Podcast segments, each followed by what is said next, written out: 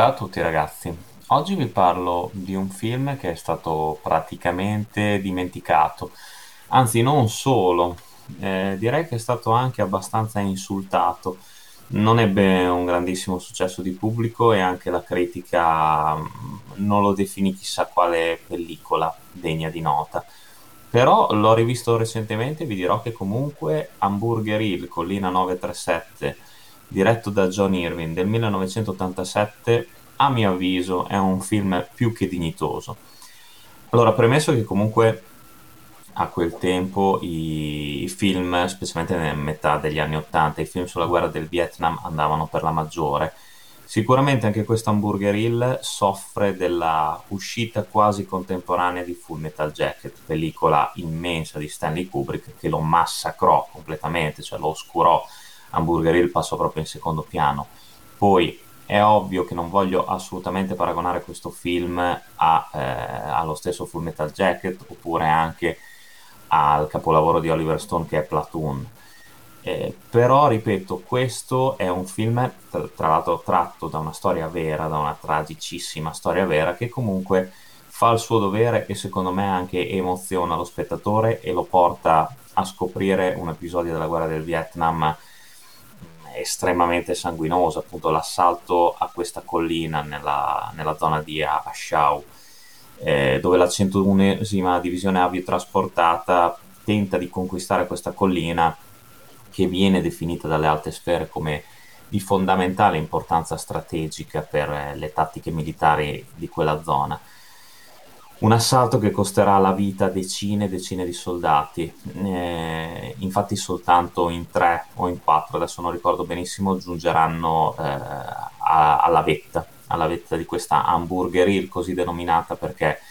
eh, i cadaveri dei soldati saranno a- ammucchiati alla fine dello scontro alle pendici della collina, quasi affastellati l'uno sull'altro come gli strati del, dello stesso del panino, insomma. E, ehm, l'unico lato positivo forse eh, di, questo, di, questo, tragico episodio fu che durante, proprio al susseguirsi di questo episodio, che scatenò feroci polemiche da parte di, di tutta l'opinione pubblica, di tutti i media americani, eh, le truppe statunitensi di lì a poco eh, non si impegnarono più in, in battaglie eh, che erano evidentemente impari e comunque che non eh, raggiungevano degli obiettivi di chissà quale importanza strategica, preferendo appunto impiegare le truppe regolari vietnamite per contrastare i Viet Cong. E, um, un film comunque crudo, con eh, tantissime scene veramente pesanti, diretto con mestiere da John Irving, che John Irving è sempre stato un buon mestieriante secondo me, io lo ricordo per eh, Codice Magnum, lo ricordo per Robin Hood La leggenda, Vendetta trasversale, molto molto bello che sicuramente conosceranno in quattro anche questo film. E Hamburger Hill, prodotto tra l'altro dalla RKO Pictures, mh, è un film che vede, eh, secondo me, il suo punto di forza perché sceglie degli attori eh, volutamente sconosciuti eh, a quel tempo. C'è anche un, un giovanissimo Don Cheadle eh, nel cast che però qui appunto non era affatto conosciuto. Forse i più noti erano Dylan McDermott nei panni del protagonista e Courtney B. Vance ehm, nei panni di Doc. Forse erano i più noti, ma anche loro non è che fossero così conosciuti, specialmente in ambito europeo. Tutti gli altri attori ehm, io francamente non li, più, non li ho più visti e comunque anche all'epoca erano sconosciuti. Forse il regista stesso li ha scelti proprio per mh, dare loro un'impronta di, di persona comune che viene sbattuta in questa giungla, viene sbattuta in mezzo alla follia della guerra, in mezzo al sangue e alla merda, e così in modo che così lo spettatore potesse empatizzare maggiormente. Forse appunto scegliere dei divi di Hollywood non sarebbe stato sicuramente una mossa azzeccata, a mio parere. Hamburger Hill io vi consiglio di recuperarlo, è uscito anche in DVD e credo che sia uscito anche in Blu-ray, comunque vi consiglio di recuperarlo perché è un film eh, che veramente eh, viene raccontato in maniera, narrato in maniera molto molto molto eh, reale, mh,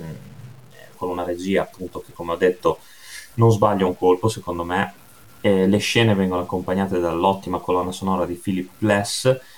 e mh, mm, ci sono anche ovviamente delle musiche, eh, delle canzoni tipiche degli anni 60 come When a Man Loves a Woman, City Down at the Dock of the Bay, eh, Gimme Some Lovin', tutte quelle canzoni tipiche che si sentono spesso, eh, quasi sempre nei film ambientati in Vietnam.